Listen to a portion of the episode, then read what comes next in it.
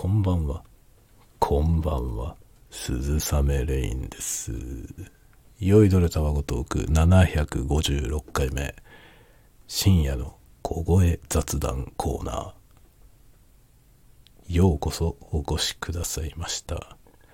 今夜も適当に喋って いこうと思います。マイクは Blue Yeti。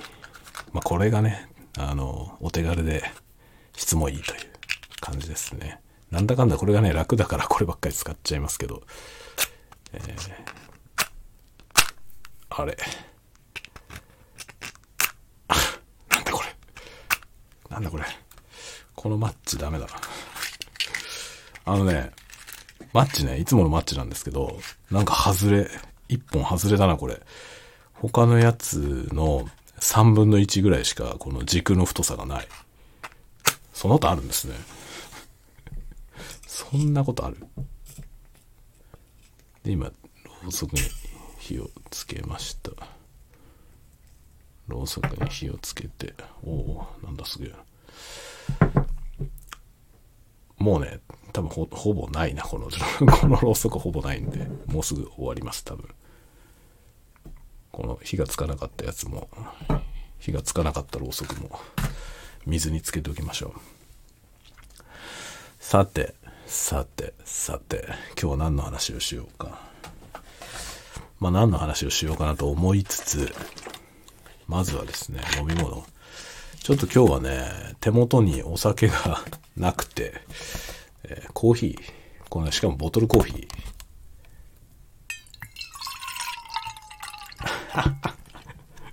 ひどい音だな。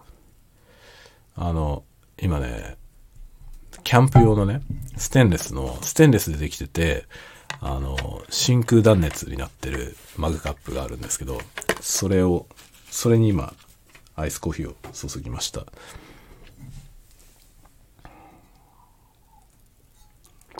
うん、いいんじゃないですか。それでですね、今日は、うん、あのね、偉そうな、偉そうなっていうか、あの、それを僕が喋るのっていうような話なんですけど、話し方の話をしようかな、と、えー漠然と思っております。あのまあね、ポッドキャストみたいなものね、こういうやつをやっているとですね、なんだろう、あの、どうすると聞きやすいのかみたいなね、どのような話し方をすると聞きやすいのか、みたいなことがね、まあ多少気にするじゃないですか。してるんですよ、一応。何も考えてないみたいな。ま何も、まあ大して何も考えてないんですけどね。考えてないんですけど、あの、まあお話を人の、人の前でね、お話をするときに、どのように喋ると分かりやすいのかとかね、聞きやすいのかっていうのは、まあ、ポッドキャストに限らずあるじゃないですか。YouTube でもそうだしね、YouTube 動画のものでもそうだし、まあ、YouTube とかその、ポッドキャストみたいなオンラインコンテンツだけじゃなくてね、あの、スピーチみたいな。例えば結婚式のスピーチ。この間やりましたけどね。そういうのであったり、えー他にはですね、あの、プレゼンとかですね。会社とかでね、プレゼンすることもあるでしょ。まあ、プレゼンしたりとか、あと何ですかね、セミナーとかね、セミナーに登壇したりとかね。まあ、何かと、こう、人の前で何かを伝えるっていうね、そういうシチュエーションってあるじゃないですか。で、そういう時に、えどのように話すと聞きやすいのか。まあ、この人話が上手だなとなるのか。ということね。そういうようなことを考えてたんですよ。今日ね。今日その帰りに、帰りの電車の中でね。たまたまそういうことを考えてたんですよね。で、まあこのポッドキャストは、まあ音声処理みたいなことは一切やってないんですね。なので、収録した音がそのまま皆さんのところに届いてます。まあそのままっていうとちょっと語弊があるんですけど、このスタンド FM のアプリに録音した状態ですね。で、これ自動処理で多分いろいろかかっているので、音声処理はね、あの、されてるんですね。で、その自動処理の音には一応なってますが、まあそれ以外何もしてないという状態ですね。で、まあ、ポッドキャストもね、いろんな、まあ、ポッドキャストあって、で、最近は音声配信も、ポッドキャスト以外でもね、こういうスタンド FM みたいな、すごく手軽にできるものもあるので、音声配信をやってる人はだいぶ増えたと思うんですけど、その中で、その、まあ、お話がですね、聞きやすい、聞きづらいとかね、まあ、いろいろあると思うんですね。で、どうすれば聞きやすく話せるのか？ということを考えてたんですよ帰りにね。で、まあ、ノイズの問題とかもありますよね。ノイズの問題っていうのは喋り方のノイズの問題ですね。あのバックグラウンドノイズじゃなくて喋りの中に含まれているノイズみたいなね。で、そういうものも、まあ、取り除くようなね、アプリとかもあるんですけど、あの、まあ、基本的にはですね、あんまりアプリみたいなね、そのノイズリダクションで、そのノイズを取り除くっていうよりは、もうそもそも喋る時に気をつけて喋った方が、いい結果につながると思いますね。で、まあ僕もですね、会社の人にもね、前にもちょっとスタンド FM で話したと思うんですけど、会社の若い人からね、あの、どうやったら上手に喋れるか教えてほしいと 言われたことがあるんですよ。で、まあ僕は別に自分が喋るのが上手だとあまり思ってないんですけど、そうたまにそういうことを言われることがあって、人前で話す時にね、まあそういうのが苦手なんだけど、どういうことに気をつけて喋ってるんですかって言われて、正直何にも考えてない 正直何も考えてないんですけど、だけど、無意識にいろいろやっているんだろうなと思ったんですね。で、教えてくれと言われたら、それを言語化しなきゃいけないと思うじゃないその、まあ、なんであれそうなんですけど、自分がこう無意識、ほとんど無意識でやってることを誰かに教えてくれって言われるケースって多分、いろんな方ね、経験ある方も多いと思うんですけど、そうするとね、自分がいつも無意識でやってることを言語化するという必要に迫られますよね。でもこれ結構面白くて、自分は一体どうやってやってるんだろうというね、それをちょっとこう言語化しようと思って振り返ってみると、面白いよね。意外といろんな発見があるんですよね。で、今日ね、帰りの電車の中でそんなこと考えてたわけですよ。まあ、どういうふうにしたら聞きやすい喋り方ができるのか、というね。でね、まあ、どういうふうにすればってのは難しいんですけど、どうやって練習すればいいのかは割とわかるんですよ。どうやって練習すればいいかっていうことで言えば、もうね、録音するのが一番ですね。自分が誰かに向かって話すという想定でね、録音するわけですよ。今まあスマートフォンとかでも簡単に録音できますんで、ああいうもう全然音質なんかどうでもいいんで、あの、ボイスメモでいいですね。ボイスメモみたいなやつ、録音して、録音ボタンを押して、録音がスタートしますね。そしたらなんか喋る。で、まあ最初は時間を決めて喋る。もしくは、話す内容を決めてもいいですね。で、話す。あんまり長い時間じゃなくていいと思いますね。で、話してみて、録音する。で、録音したものを聞き返す。これがね、多分一番いいでしょうね。で、聞き返した時に、聞きづらい部分があるかどうか。まあ、それがもしなければね、あんまりその自分は喋るのが上手じゃないと思っていたとしても、録音して聞き返してみて、別に聞きにくいところないとかね、なんか気に入らないところがあまりないっていうんであれば、それはもうできてるんじゃないっていうことなんですよね。まあ上手に喋れてるんじゃないって思いますね。その自分で録音したものを聞き返してみて、別に、いや、心地よく聞けるぞってなったら、それはなんかね、あんまりまずいことはないんじゃないかなと思いますね。で、多分ね、多くの場合はそうならないんですよ。自分が、まあ、苦手意識がある方は特に、あの、録音をしてみて、それを後で聞き返してみるとね、多分ね、ああ、下手くそだなと。自分で聞いてね。思うと思うんだよね。で、それで、ああ、下手くそだなって、まあ耳を置いたくなるじゃないですか。自分だし。なるんだけど、そこで耳を覆っちゃダメで、聞くわけですね。不快でもいいから。で、何がいけないんだろうかと。考えてみるといいですね。で、結構ね、よくあるのが、あの慌てちゃうやつですね。慌てちゃうことによって、早口になっちゃうっていうのがありますね。早口になっちゃったりとか、あとはですね、その、特に緊張しちゃったりするときですね、緊張しちゃうと、まあ、スピードも速くなっちゃうし、もう一つある現象がですね、あの、息をちゃんと吸えないっていう状態になるんだよね。あの、なんだろうな。喋るときにね、喋るってことは息を使うでしょ。息を吐いてますよね。息を吐きながら話すわけですよね、普通はね。まあ、引きながら 吸いながら喋る人もまあ稀にいますけど、あの、それは本当に聞きづらい状態になるので、まあ、基本的には息は出しながら喋った方がいいと思うんですね。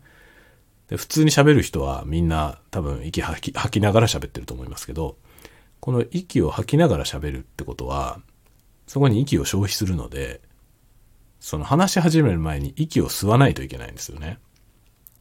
ものすごい当たり前のことをわざわざ言ってるので、何を言ってんのかな、この人はと思うかもしれませんが、当たり前じゃない。話すから話す前には息を吸わなきゃいけないでしょ。これは当たり前なんだけど、緊張するとですね、うまく息が吸えなくなるんだよね。要するに深く息が吸えないんですよね。それで、ちょっとしか息吸えないまま話し始めちゃうわけですよね。そうすると言わなきゃいけないことが結構あるのに、ちょっとしか息がないから、早口になるのよ。さらに。言い切らなきゃいけないから、終わりまで。その少ない息でね。別に言い切らなくていいんですよ。こんにちはで一回切ればいいんだよね。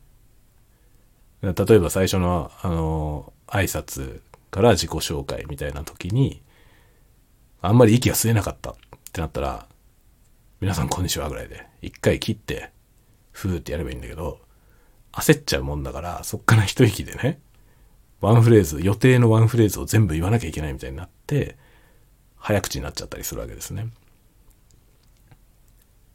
やっぱこの、スピードを、話すスピードっていうのは、まあ、結構、なんていうのかな、その聞きやすさにね、直結してると思うんですよ。なるべくゆっくり喋った方がいいですね。あとね、ゆっくり喋るのと、あのー、間を空けるってことですかね。センテンスとセンテンスの間に余白を設けるというか、息継ぎをするわけですね。で、結構焦るとね、この息継ぎも短くなりがちなんですよ。あの、割とね、その話すのが、自分はね、話すのが苦手だっていう意識を持ってる人にありがちなのが、あの、間が怖いっていうやつですね。間が空いちゃうとなんか喋んなきゃいけないと思ってしまう。で、それはなんか別にスピーチとかじゃなくても、例えばお友達と話すとかそういう会話とかであってもね、間が怖いから、こう、少し沈黙してしまった場合に、こっちも何も言わない、相手も何も言わないっていう事態になってしまった時に、あわあわしちゃう。なんか言わなくちゃって思ってしまって、で、喋り始める。で、喋り始めるとね、その会話みたいな時に、片方が喋り始めると、その人のターンになっちゃうじゃない。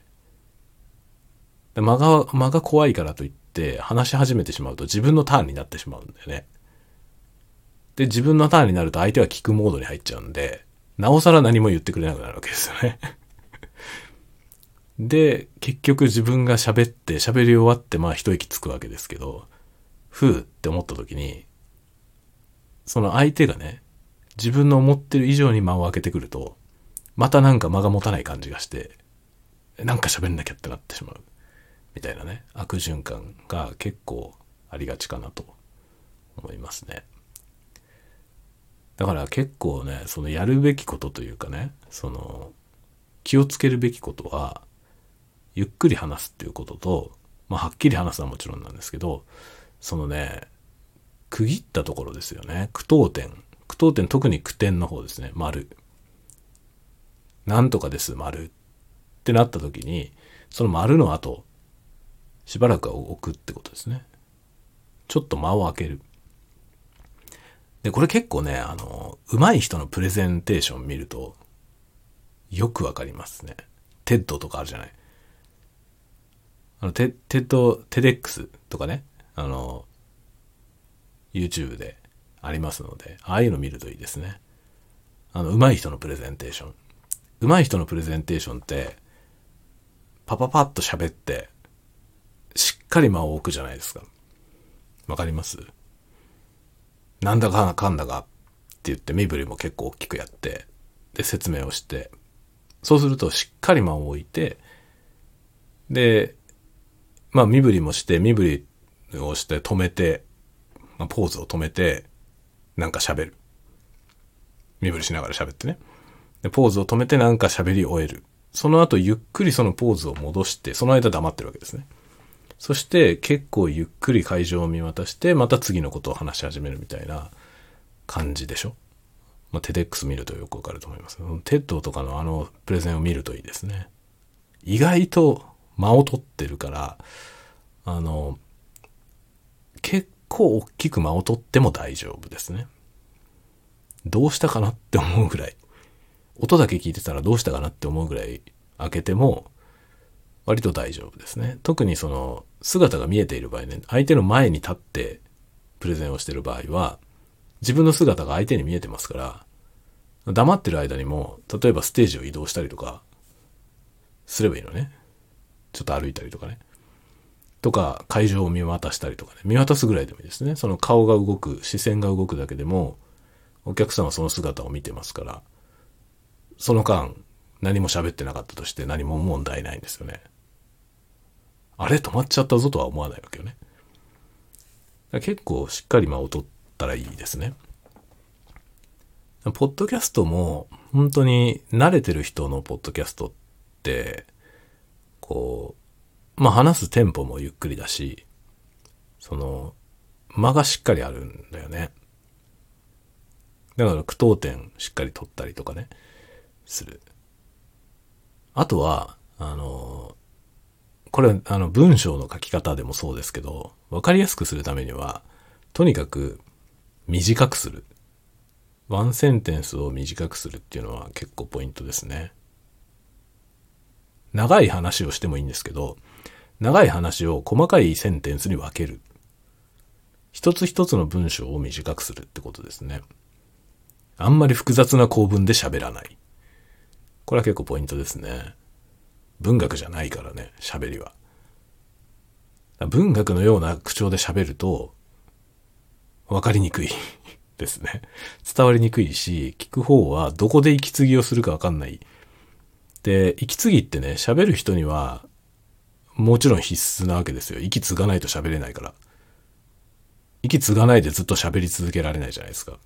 だから息を吸うんですけど、実はですね、聞いてる方にとっても息継ぎって必要なんですよね。聞いてる人は別にね、相手が喋ってる間も息はできるんですよ。息はできるんだけど、息継ぎのない喋りを聞かされると、聞いてるだけでも息が詰まるんだよね。なんか苦しい感じになるんですよ。なので、あの、コンピューターの読み上げソフトみたいなやつあるでしょ。ああいうのを使う場合に気をつけなきゃいけないのはその息継ぎなんですよね。息継ぎの部分を意図的にしっかり入れてあげないと、聞いてる人が疲れるのよね。で、YouTube とかで、その、音声をね、機械音声でやってるやつが結構ありますけど、あれで結構ね、下手くそなの、あれね。その息継ぎの入れ方が下手くそで、聞いてて疲れるコンテンツが結構ありますね。僕思うにね、あの、読み上げ音声みたいなやつで YouTube やるのは、まあ、なるべくなら避けた方がいいと思いますね。肉声で喋った方が絶対いいと思う。別に声だけだったらさ、そんなに本人特定とかされないでしょ。だから別に、ね、顔を出したくないっていうのはまあわからんでもないけど、声ぐらいは出してもいいんじゃないって思いますね。なんかその声も出したくなくてね、そういう機械音声ので作ってる人が結構いますけど、あの機械音声のやつも上手に作ればね、人間が喋ってるみたいな感じで作ってる人もいますけど、あれすごい手間がかかりますよね。ああいう風に作るのは。で、普通に読み上げ音声みたいにあんまり編集しないで、ポポッと作ってね、やると、やっぱり、息苦しいものになる、なりがちですね。聞いてて、辛いなっていうね ものになりがちなんで、まあ、なるべくならなんか肉声で喋った方がいいんじゃないかなとは思いますね。肉声で喋れば、おのずと息継ぎが入るからね。で、まあ気持ちゆっくりめに喋るっていうのはポイントだかなと思いますね。あとね、あの、喋るのにね、その喋って録音して聞いてみるっていうののすごく一番大きなメリットはですね、自分の癖に気づくってことですね。僕もね、まあ、僕ね、いろいろ口癖がありますよね。多分しょっちゅう聞いてる方はご存知だと思いますけど、あの、分かってるんですよ、自分で。特に直そうとしてないけど。特に直そうとしてないから毎回出てますけど、あの、口癖はあるね。で、それはね、普段自覚しながら喋ってるわけではないんですよ。ないんですけど、僕は自分が撮ってるこの酔いどれたワゴトークを必ず自分で聞き返すので、それを聞いてるとね、ああ、これまた言ってるな、とかね。で、同じ言い回しがすごい短いサイクルの中にめちゃめちゃ出てくるとか お前何回言うんじゃみたいなのありますよね。ツッコミを入れたくなるほどの頻発ぶりをする時もありますね。まあそういうのもありますけど、あんまり反省はしてません あんまり反省してないけど、撮って聞き直してみるとそういうのって顕著にわかるんだよね。だから自分の口癖って自分で喋ってるだけだとあまり気づかないけど、人の口癖はすごくわかるじゃないあこの人はやたらこれが多いなとかってあるでしょ聞いてるとね。で、自分のやつも客観的に聞いてみると、もう如実にわかりますね。ああ、これが自分は口癖だなっていうのがね。不必要でこれいっぱい出てくるなみたいな、ありますね。で、それをちょっと気にするといいですね。特にその、頻発しがちなやつで自分が聞き返した時に、あんまり良くないなって感じる部分に関しては、ちょっと気をつけるといいですね。普段喋る時に言い過ぎないように気をつけて喋るようにすると、ぐっと聞きやすくなるんじゃないかなと思いますね。話は本当ね、その、もう聞きやすいとかっていうのは本当にそのベーシックな部分ですよね。一番。一番基本の部分で、その話が上手い下手とかそういう次元の前の話なんですよね。で、やっぱり上手い下手はもっと高次元な話じゃない？その最低限の聞きやすいとか、そういうところはクリアした上で、クリアした上で、この人の話は面白いとか、飽きないとかね、人を引きつけるとか、そういうのがうまい、話のうまい人っていう感じになりますよね。だから、そのうまいっていうのはね、かなりハードルが高いよね。そういう風になりたいなと思いますけど、なかなか難しいなとも思いますね。まあだからすごく話すのが苦手な人から見るとね、僕ぐらいでも上手だと思うみたいですけど、まあ上にはもちろん上がいっぱいいてね、もっとずっと魅力的な喋り方をできる人いっぱいいるんで、まあ、僕もそういうところを目指していきたいなと思ってるんですけど、まあ、もっと苦手な人に対してはいろいろアドバイスできることはあると思うかな。というような話ですね。まあ、たまにね、そういうことをよく言われるのよ。たまによくっておかしいけど。たまによくっておかしいけどね。たまにっていうのは、まあ、口癖ですね。その、どのくらいの頻度かっていうことをあまり考えずにたまにって言っちゃうんだよね。だからたまによくみたいなことになっちゃうのよ。たまにって言っちゃったけど、たまにじゃないなって思って、よくってつけちゃうから、たまによくあるよねっていうわけのわかんない言い回しになっちゃうんですね。僕の場合はそのたまにっていう方が口癖ですね。本当に玉なのかっていうことは全然考えないまま言っちゃってるね。そういうのが反省点です。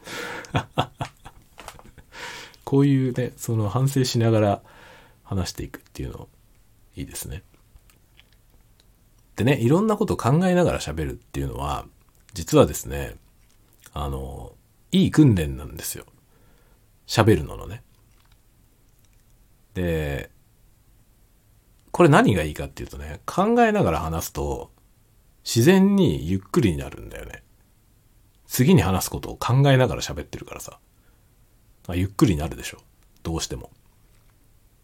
それがね、そのスクリプト例えば決めといて、こういう話をするぞって決めておいて、原稿を作ってね。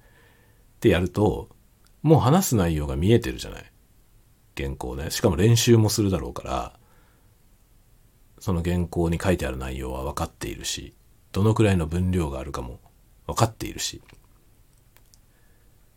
そうするとね、そうやってしあのしっかり準備をして、本番に臨むみたいな。例えばセミナーで登壇するみたいな時に、スクリプト一字一句ちゃんと考えて、そういう対策をね、して臨んでる人もいますけど、僕はね、あんまりそれはお勧めしませんね。なんかその特に自分は話すのが苦手だって意識を持ってる人は、スクリプト決め込んでいくのやめた方がいいと思う。その方が難しいって思うかもしれないけど、そんなことなくて、実はその覚えてね、全部ね、今日話す内容を覚えてると、その覚えてることをね、ゆっくり話すのって難しいんですよ。しかも苦手意識があると早く終わらせたいじゃん。それはあるでしょ？きっとね。だこのセミナー苦手だなと思ってる人は憂鬱でしょ？セミナーに出るのがね。で、その登壇するってなった時にわーって緊張して。っていう時に話す内容がもう全部分かっていて、で、それを一生懸命練習して覚えてったら、もう一刻も早く終わらせたいから早口になるのよ。で、しかも早口で喋れちゃうんですよ。練習してきたから。で、その結果、なんか聞きづらい プレゼンだなってなるわけ。で、そうなってきちゃうので、なおさらね、苦手意識がまた増えるじゃない。いいことないんですよね。なるべくなんか筋道だけ立てておいて今日この話をして、まあ、こんな風な展開をして最後ここに落ち着こうみたいなね。特になんかセミナーで登壇するとかプレゼンテーションみたいなのはまあ結論ファーストじゃないですか。最初に結論じみたことをバーンって出してそれからこう説明するみたいな感じなんでまあ筋道としては立てやすいんだよね。もうコンクルージョンが一番最初にあるからね、そこに向かっていけばいいだけなんで、バーンって出してから、ちょっと違うとこから始まって、こう展開してって、最終的に最初のそのコンクルージョンに戻ってくればいいんで、まあ、筋道は立てやすいんだよね。エピソードだけいくつか用意しといて、この展開でこの話をする、この展開でこの話をするぐらいだけ決めといて、で、具体的にどんな言葉で喋るかはその場で考えながら喋ると、考えながら喋るからさ、早く喋れないんですよ。決まってないからね、言うことが。話す内容は決めとくんですよ。話す内容は決めとくんだけど、どのような言葉をチョイスするか、その、ね、まあ形容詞、副詞、どんな言葉を使うのか、どんな文体を使うのかみたいなのは、考えながら話す。そうするとおのずとゆっくりになるのよね。ゆっくりになるし、丸ってついたら次の文決まってないからね。丸、うん、次の文はどうしようかな。なるじゃない。それ、おのずと止まるんだよね。で、その結果、聞きやすいんですよね。ノープランの方が聞きやすい喋りができる。これ意外と、真理だと思うんだよね。裏技的だけど。多分成功法じゃないと思うんですけど。だから見ようによってはなんか、ものすごい、こう、荒領事。荒、荒領事な感じに、もう見えますけどね。見えますけど、意外とこの方がうまくいくんじゃないかなって僕はちょっとね、本当にそう思ってますね。あんまり決め込んでいくとね、もう決まってるとそれを覚えたくなるし、覚えてって、覚えてるものを、ね、暗唱するってなると、どうしても早くなりがちだと思いますね。もちろんね、その、暗唱してるものをゆっくり喋れるならいいんですよ。まあそれはさ、演劇やってる人とかできるじゃない。演劇やってる人なんかはもう長いスクリプト全部覚えといて、それをあたかも今考えながら喋ってるかのようにできるじゃない。演技としてね。そういう人はいいんですよ。まあ、そういう人は、まあ、最初からできるからね。まあそういう人は多分自分は話すのが苦手だって思ってないんですよね。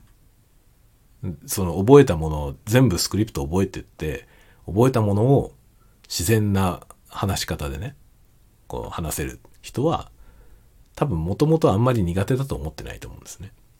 だから全部覚えていってもいいんですよ。全部スクリプトを決め込んでいったやつを丸ごと覚えていって、それを暗唱するというやり方でもバッチリできると思いますね。だけど、そういう演劇的スキルの人じゃない場合ね、演劇的スキルがない人は、むしろ覚えていかない方が自然に喋れると思うんだよね。それがね、割と、アドバイス。アドバイスですかね。こう、聞きやすい喋り方をするにはどうしたらいいのか。まあ、聞きやすい喋り方ってのはどういう喋り方なのかっていうのはいろんな資料がね、ネットでもいっぱいあると思うんですけど、じゃあどのようにすればそう話せるのかっていうのはなかなか難しくて、そこの練習方法とかいうかね、そういうものはちょっと考えてみたら面白いかなと今日思ったわけですよ。まあ、息継ぎする。息継ぎはしっかりするけど、あとマイクの使い方ですよね。マイク持って喋る。まあ、ハンドマイクで喋るのはね、結構うまくいきますね。手でコントロールできるから。で、ハンドマイクじゃない場合が結構難しいんですけど、あの、なんだろうな、息継ぎはね、結構、あの、気を使う必要がありますね。特にマイクを使って喋ってる場合。マイクを使って喋ってる場合は、あの、さっきね、その、長いセンテンスを話す前に、しっかり息を吸うっていう話をしましたけど、しっかり息を吸わなきゃいけないんだよね。でもその時に、喋るのと同じ位置にマイクあるままってやると、ものすごい息継ぎの音がね、マイクによって、こう、増幅されますからね。で、これが、あの、聞きづらさにつながってしまうんですよね。なので、こう、大きく息をするときはちょっとマイク離す。マイクから離れる。あとはマイクの指向性とかをちゃんと理解して、マイクから音が入りにくいね。そのマイクに対して音が入りにくい方向に向いて息をするみたいな。そういう細かい調整をね、するといいですね、きっと。まあ、息のかぶりの問題とかもありますね。例えばこれ今 Blue Yeti ですけど、 Blue Yeti は、まあ、今これステレオモードになってるんであんまりかぶんないんですけど、あの、マイクに近いとね、息のかぶりのボフボフ音が結構入ります。で、僕は今これ、ウィンドジャマーみたいなものは一切つけてないんで、まあ、裸んぼ Blue Yeti。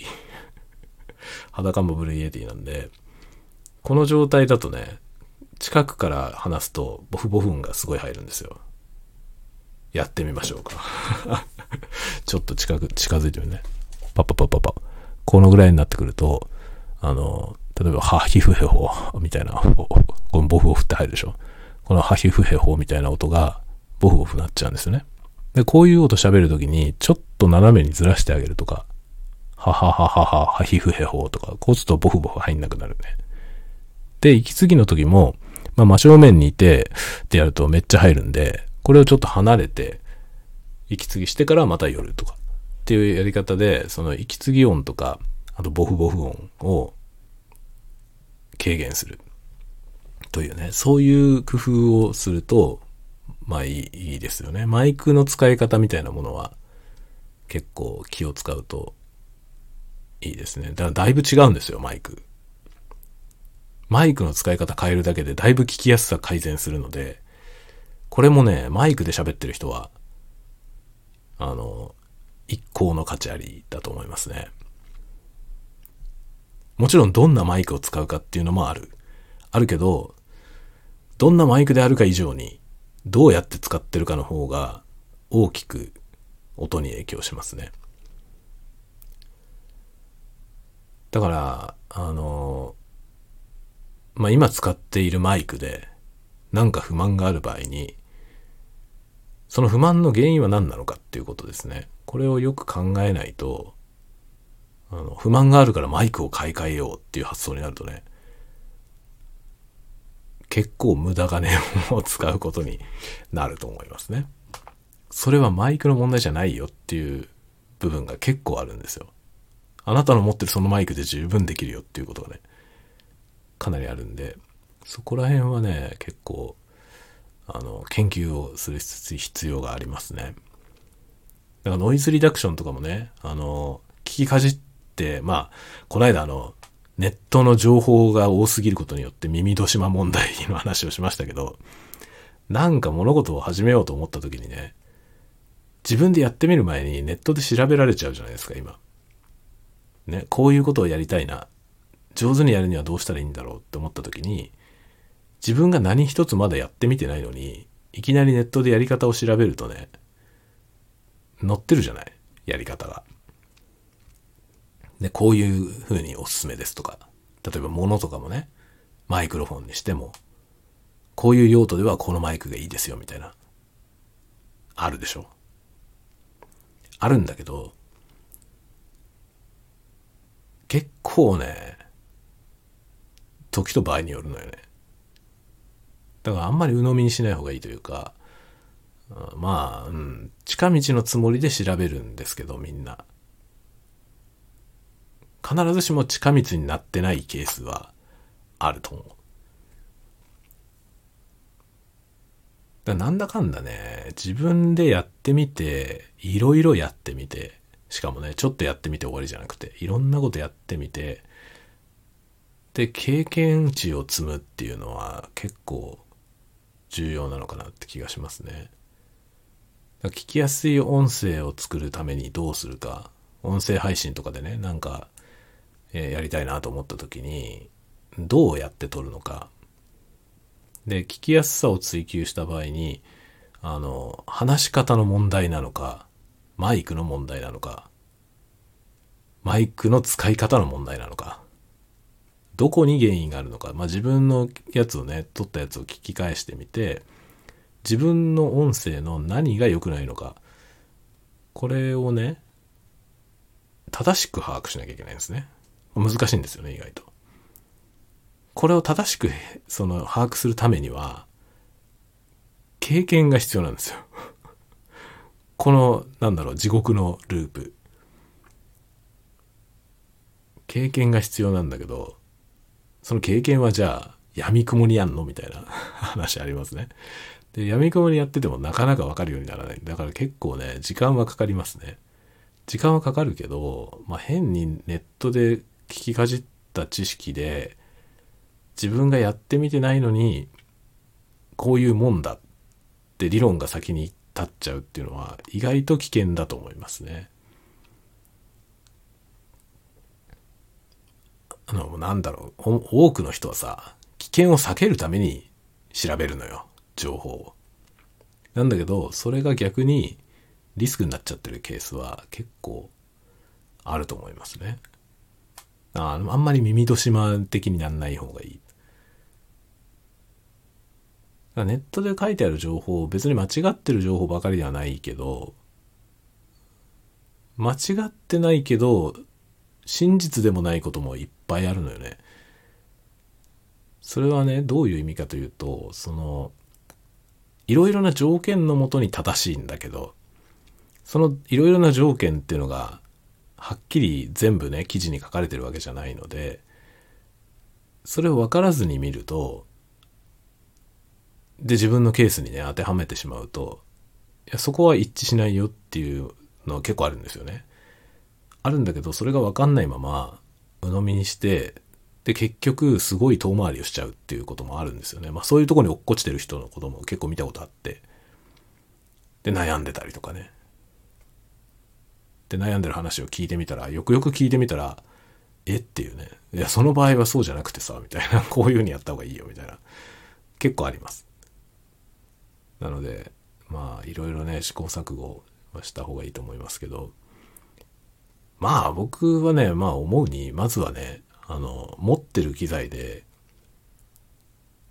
ベストな音を探すのが一番いいんじゃないかなと思いますね。どうやって使えばいいか。使い方次第で全然変わるから、本当にそれで不満が、それでも不満が出てきた時に初めて機材を買うとか、そういう話になっていけばいいんじゃないかな、と思うで、前にもね、ノイズリダクションの話とか前にもしましたけど、あの、いろんないいものがあるんですよ。ノイズリダクションのものもいいのあるし、あの、例えばリップノイズとかね、リップノイズ、ポップノイズ、さっきのボフボフ音みたいなやつとかね、そういうのを除去するような、そういうソフトウェアもあんのよ。あるんだけど、まあこれもね、前にも話しましたけどね、基本として、ものすごく基本の知識として、後から何とかするよりは、最初からない状態を目指した方がいい。当たり前ですけどね、ノイズに関しては特に。だ入ってしまったノイズを消すっていう手段を模索するんじゃなくて、入らないように取ることを考えた方が、最終的な仕上がりは圧倒的に良くなるので、そっちの方が先ですね。これも割と真理です。今日ね、ちょうどたまたま帰りに聞いてたね、ポッドキャスト、あの人何人だろう？ちょ何人かわかんないけど、発音的には英語、アメリカ英語っぽい人なんですけどね。その人のポッドキャスト聞いてて、まあそこにもね、彼は音響機器のレビューをひたすらやってる人なんで、あの、そういう音響機器に関する質問とかね、寄せられてくるんですよ。で、実際に音声でそこに相談をしてきてる人がいて、まあ、自分がね、こういう機材でこうやって録音して、外の音がね、窓の外の音がこんな風に入ってしまうんだけども、それをどうやって除去したらいいだろうかというね。で、こんなアプリケーションを試してみましたとか、こんなマイクを試してみましたとかっていうのを言ってんのよ。で、その音声を出してて、でこれをもっと軽減したいみたいな。ことを言っててね、何を買うべきでしょうかみたいな質問なのよ。で、それに対するその彼の回答が、何も買わなくていいと。何も買う必要ない。まずは持ってるものでね、やった方がいいってことを言ってて。で、もうノイズリダクションとかはね、もちろん限界があるから、なるべくノイズ入んないようにする。で、なんかそのね、窓の外、結構家の近くに電車が通るみたいなんですね、その人んちね。で、そのトレインの音が入ってしまうってことを言ってて、で、それに対するね、そのトレインの音をどうやって除去すればいいのか、なんかおすすめのソフトありますかと聞いてるんですけど、それに対する回答がね、まあ回答になってないって話もあるんだけど、電車が通らない時間に録音しろと。これ最適解なんですよね。ベストアンサーなんですよ。どう考えても。どう考えてもベストアンサーで、鉄道の線路のそばに住んでいる人が音声録音をしたいであれば、鉄道が走ってない時間帯にやりなさいというのがベストアンサーですね。もちろんそれがね、いろんな事情によってできないってことはあるかもしれませんよ。あるかもしれませんけど、もうね、電車の音みたいなもの入っちゃったら、それを後から削除するのはすごい大変なんですよね。なので、まあ電車も、のべつ幕なしで走り続けてるわけじゃないんで、まあ、電車が通過してる間だけやめる。しょうがないよね。それはしょうがない。まあ、本気でやろうと思えばね、そういうことですね。何かが通り過ぎる。まあ、例えばオートバイがバーンって走ってったって言ったら、その部分はカットして、もう一回やり直す。みたいなことですね。その入っちゃったノイズを何とかするんじゃなくて、入らないように撮る。まあこれもね、いろいろ限界がありますもちろん。ライブ配信とかだったら無理だから。無理なんだけどね。でも、リダクションで何とかしようっていうのも無理なのよ。ライブ配信でリダクションで何とかしようと思ったら、本当に、その、リアルタイムでね、リダクションかけられるようなソフトじゃなきゃダメでしょ。そしたらまあ一応なくはないけど高いし、さすがに電車の音みたいなのがガーンって入ったら無理なんだよね。それを全部消せるようなソフトは多分ないと思うんだよね。もうだから電車通ってるとこでやってますって言って 電車の音入りますって言ってやるしかないだろうね。ライブ配信ならね。そうやってやれば、もう電車の音入るのも含めてコンテンツ。とかね、そういう感じですね。まあだから音声配信はね、本当にクリアな音でやりたいって思うなら、クリアな音になる時間帯とか、場所、いつでも静かな場所とかね、そこにわざわざ出かけていって録音するとか、そういうことになってくるよね、きっとね。自宅でね、自宅で隙間時間でやりたいっていうんであれば、もうじゃあ、妥協しましょう。音質は妥協しましょうって話になると思うね。まあ、リダクションは本当に限界があるんで、なんか、ホワイトノイズのね、さーって言ってるようなやつ、グラウンドノイズ系のやつですね。そういうのは消せると思うけど、もうパソコンのファンの時点で結構きついのよ。パソコンのファンが回ってると、まあ僕はそれでね、パソコンを使わないで録音するようなシステムにしましたけど、パソコンのファンの音はね、ノイズリダクションでリダクションできないんですよね。ちょっと誤解があるね、今の言い方だとね。あの、リダクションはできます。リダクションできるんだけど、あの、残したい音あるじゃない？例えば僕はこうやって喋ってる音。この後ろにずっとパソコンのノイズが鳴ってたとして、そのノイズを消そうとするとね、無音のとこはいいんですよ。僕はこう喋ってない間の部分は、さーって言ってるそのファンの音全部消せばいいからいいんですよね。なんだけど、喋ってるところの後ろにあるやつを、その音だけ消すのは非常に難しいですね。なんかちょっと残っちゃうのよ。で、そうすると、間のところだけ無音になって、喋ってるとこは後ろにずっとノイズがあるっていう状態になって、ノイズ自体が、さあ、さあ、ってなる。話の間のところだけ無音になって、それ以外のところではノイズが鳴ってる。上になんか喋ってるっていう状態になるんでね。で、そんな風になるんなら、ずっとさーって入ってる上で喋ってる方が、まだ聞きやすいよね。だからノイズリダクションしない方がいいんですよね、その場合はね。で、そのノイズがどうしても気に入らないならもうパソコンを落とすしかないんですよ。で、僕はパソコンを落とす方を選んだということですね。そうやって作ってますね。今は、今パソコンはね、ノートパソコンが1台起動してますけど、まあ、ほとんどパソコンのノイズは今してない状態ですね。このノートパソコンはね、あの、ほほぼファンが回んないんで、そういう感じで、音声をね、作っております。なるべく聞きやすい音を目指して作っておりますね。まあ、聞きやすい音っていうのは個人差があるんで、この酔いどるタワゴトークの音がね、必ずしも聞きやすくはないかもしれません。その聞く人の感性によっては。ですが、まあ僕は自分が比較的聞きやすいかなという、そういう音を目指して録音しておりますね。ちょっと幾分ね、生々しい音ではあると思いますね。普通のポッドキャストよりは。それはね、自覚してやってます。僕は一応 ASMR の人なんで その ASMR 的な音でやってますね。普通のトークでもね。なので、ちょっと普通の感覚からするとノイジーだとは思いますね。あの、ハイ、ハイの方の、その高音成分のノイズは割と残しがちですね、僕は。残す方向に作ります。それが耳に触るっていう人はいるかもしれません。ただね、スタンド FM のアプリは適当に補正されるので、そんなに生々しい音のままは上がんないですね。僕が今この Blue Yeti で喋りながら自分がモニターしてる音はかなり生々しいですけど、これスタエフに上げて公開されたやつを聞き返すとこんな音ではないですね。もうちょっとトレブルが抑えられてるというか、まあ、いい意味でマイルドな音になってると思います。幾分。だからまあ優秀なんだよね、最近のアプリは。とてもよくできてるんで、あんまり深いこと考えないでも、そこそこの音が作れます。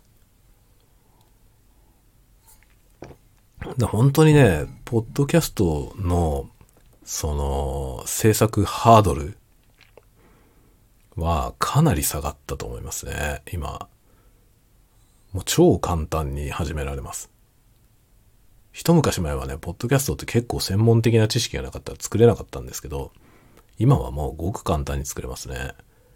何しろこれ、スタンド FM。これがめっちゃ便利ですね。これはもう超楽。結局僕これしかやらなくなっちゃったからね。前はね、ちゃんと DAW で録音して BGM 入れたりとかもしてね、作ってましたけど、もう一切やらなくなりましたね。これがお手軽すぎて。まあ、どんな話題でも別にこれで喋ればいいんじゃないっていう感じですね。で、やっぱりね、意外と僕が今聞いてるポッドキャストの人たちが、まあ一応ジングルみたいなのは入れてて、もう、喋ってるとこの後ろに BGM は入ってないっていう人ばっかりなんですよね。で、そういう人のばっかり聞いてるんで、なんかね、BGM ない方が聞きやすいなと思ってしまうんだよね。で、前にね、もう僕は自分が作ってたやつはずっと BGM が鳴ってて、その上で喋ってるっていうのを作ってたんですけど、それはね、もうなんか、やりたくなくなってしまいましたむしろ音はない方がいい。まあこのね、タワゴトークはジングルさえもないからね、ジングルもなければテーマ曲もないから何にもないんですけど、音楽一切入ってないんですけどね。ジングルぐらいはあってもいいのかなっていう気がしますね。一応、ポッドキャスト配信だからね、これ。ポッドキャストだと思って聞いたらジングルさえもないっていうのはね、ちょっとなんか、あれっていう感じかもしれませんけどね。まあ、いいですね。内容もたわごとだから というわけでね、今日は話が上手になるには初心者編というのを、えー、今つけましたけどタイトルはそういうのをやりました。初心者編と今言いましたけど、じゃあ中級者編はあんのかというと、ありません。なぜなら、あの僕自身が中級ぐらいだからですね。これ中級者編から上はどうすればいいのか、ここはね、まあ僕にも正直よくわかりません。もうね、話術の世界だよね。その、つかみ方だからその話し方の基本のところはね、本当にそんなに難しくはない。慣れればね、そんなに難しくはないんですけど、この、そこがクリアされてから次のステップっていうのは、もう急に難しいよね。もはやなんか、トークのスキルだけじゃないんですよね、もう。もっとなんかいろいろな感性が必要だよね。で、それができる人はすごく憧れますね。まあ、自分もできるようになりたいなとは思いますけどね。ちょっとそれはね、簡単ではないと思いますね。どうやって身につければいいかもよくわかんない。もう場数を踏んでるうちにできるようになるのか、うん、なんとも言えないですね。まあ話はね、上手なにのことに越したことはないですね。上手に話せると、やっぱり伝えたいことが伝わりやすくなるんで、それは多分あらゆる方面にメリットがありますよね。まあなので皆さん、ゆっくり話す。ゆっくり話すということを心がけるといいんじゃないかと思います。ゆっくり話してしっかり間を取る。絵本、絵本とか朗読するといいかもしれないね。昔々ってね。だから小学校のさ、本読みあるじゃない？小学校でで結構低学年だと、その国語の本のね、文章を音読する。音読してお母さんお父さんに聞いてもらってサインもらってきてくださいみたいな、そういう宿題があるのよね。あれだよね。あれをやると練習になると思いますね。うちもね、子供が2年生、3年生くらいの時には、2年生ぐらいまでかな。本読みの宿題出てましたけど、睡眠とかをね、読むわけよ。で、あれ、睡眠を音読してね、やってみるといいですよ。親でも難しいよ、あれ。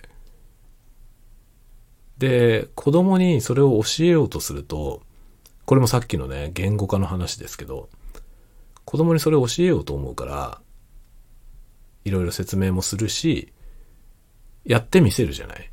そこはもっとこういう風に読むといいよっていうのをね。セリフの部分と字の文の部分は、ま違えてみたりとか。で、セリフの言い方とか。で、セリフを言った後の間とか。そこもすぐこう、なんとかかんとかと言いましたじゃなくて、その、セリフはセリフでポンと出して。で、ちゃんと間を取って、と言いましたを後からつける。とかね。そういうなんかテクニックあるじゃないですか。そういうのをいろいろ子供に説明しながらやってみせるみたいなことをやってたんだけどね。そうで、そういうのがいい練習になるような気がしますね。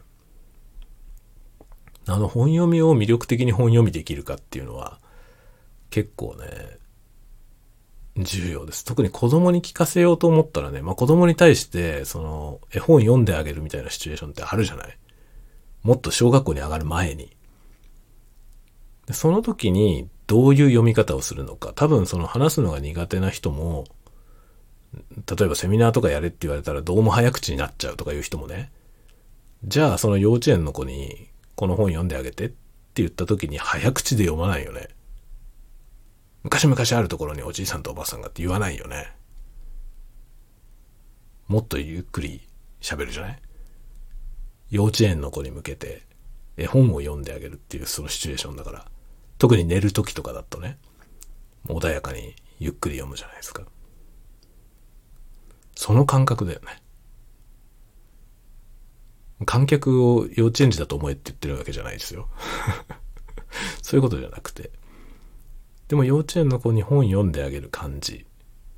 で、桃太郎のお話とかをね、昔々あるところにいてやると、昔々で切って、あるところに、おじいさんとおばあさんがってやるじゃない。ゆっくり喋るし、間を空けて喋る。これだよね。多分それを練習すればいいと思いますね。練習というか、それ多分みんな練習しなくてもできるんだよね、多分。子供に対して絵本読んであげるって言ったら、きっと早口で読まないと思うんだよね、みんな。子供に絵本読んであげるのに早く終わらせようと思わないじゃない。もう急いで、もう次のページ、次のページ ってならないよね。子供に読んであげるから。いちいち反応を見ながら喋るじゃない本当に分かってるかなと思いながら、難しい話だったりするしね。ちゃんと分かってるかなって思いながら、あ、きびだんごの話とか、きびだんごってわかるみたいなこと言いながらね。きびだんご食べたことあるとかね。そんな話しながら、ね、そのきびだんごをくれよみたいな。やるじゃないですか。それだよね。多分それはみんなできると思うんですよね。ゆっくり。ゆっくり話せると思う。それ、その感覚で喋ればいいんですよ。ポッドキャスト。おじいさんとおばあさんがというノリで喋ればいい。というところに着地いたしました。今日はお酒飲んでいませんが、お酒を飲んで飲んでいなかろうと、安定の酔いどれ。まあ安定の酔いどれがいいことなのかどうかも全くわかりませんけどね、こうなってくると。まあいいことだって思うことにしましょう。飲まなくても酔っている。これぞ鈴雨レインでございました。ちょうど今60分になるところです。3、2、1。はい、1時間になりました。はい、1時間になりましたので、ここら辺で終了しようと思います。明日はですね、えー、明日10、10じゃない、9月7日木曜日なんですけど、今9月7日木曜日になったところですけど、えー、エアコンの工事の下見が入ります、明日。まあ、うちの家はね、エアコンのダクトとか開いてないから、電源も引かれてないから、全部やらなきゃいけないんですよ。全部やらなきゃいけなくて、で、一度に3台買いましたんで、その設置場所と室外機置く場所と、えー、配管の穴開ける場所とかね、まあ下見に来ないとわかんないことがいっぱいあって、で、まあ業者さんが来てですね、明日。で、工事、工事の代金が果たしていくらかかるのかというのが算出されると。そういう話になっております。その立ち会いのために明日は会社はお休みをいただきました。